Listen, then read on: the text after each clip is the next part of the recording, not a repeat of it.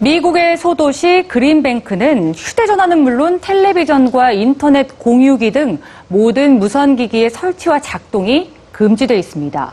바로 국가 무선통신 제한구역으로 지정돼 있기 때문인데요. 스마트폰 없는 세상을 상상도 하기 힘든 우리로선 가히 놀라울 따름이죠. 자, 그렇다면 무선통신을 사용하지 않는 주민들은 어떤 모습으로 살아가고 있을까요? 이곳의 삶을 사진으로 담은 에밀 홀바 씨를 만나보시죠.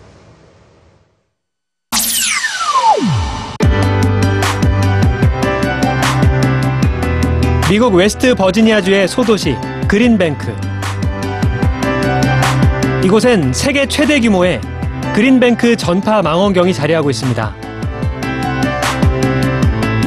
접시형 안테나의 직경은 무려 100m.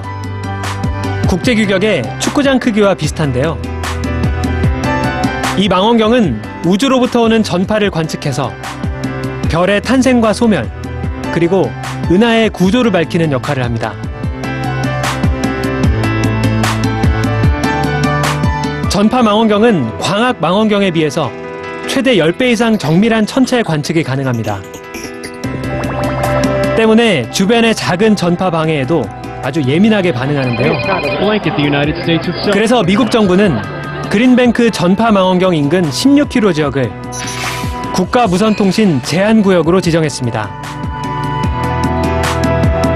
휴대전화는 물론 텔레비전, 인터넷 공유기 등 전파를 발생시키는 모든 제품의 사용이 엄격하게 금지되어 있습니다.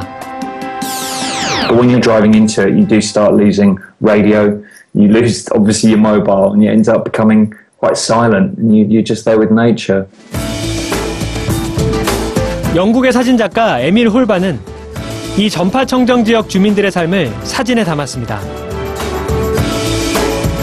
이 전자레인지는 전파가 새나가지 못하도록 특별히 제작된 마을의 하나뿐인 전자레인지입니다.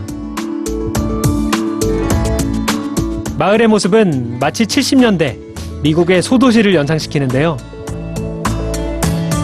혹시 있을지 모르는 전파 발생을 막기 위해 마을 주민들은 스스로 순찰 활동도 하고 있습니다. 하지만. 여기에 불만을 갖는 주민은 거의 없다고 합니다. 오히려 제한구역으로 지정된 것이 마을을 특별하게 만들었다고 생각하죠.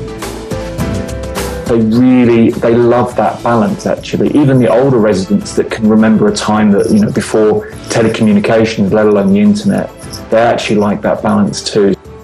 Now, later that evening, I was driving back to my bed and breakfast. Um, I drove past um, a, a, big pickup truck that had clearly just just crashed.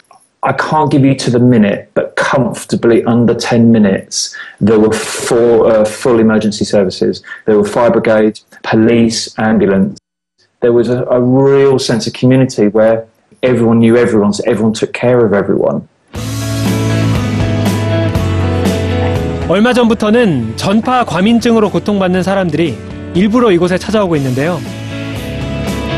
전파 알레르기를 호소하는 사람들에게 그린뱅크 전파 청정 지역은 그야말로 천국 같은 곳이었습니다.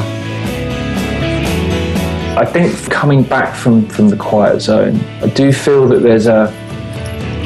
I'd forgotten the time before, actually, without realising. Maybe we need to, you know, reevaluate how much time we're spending on it.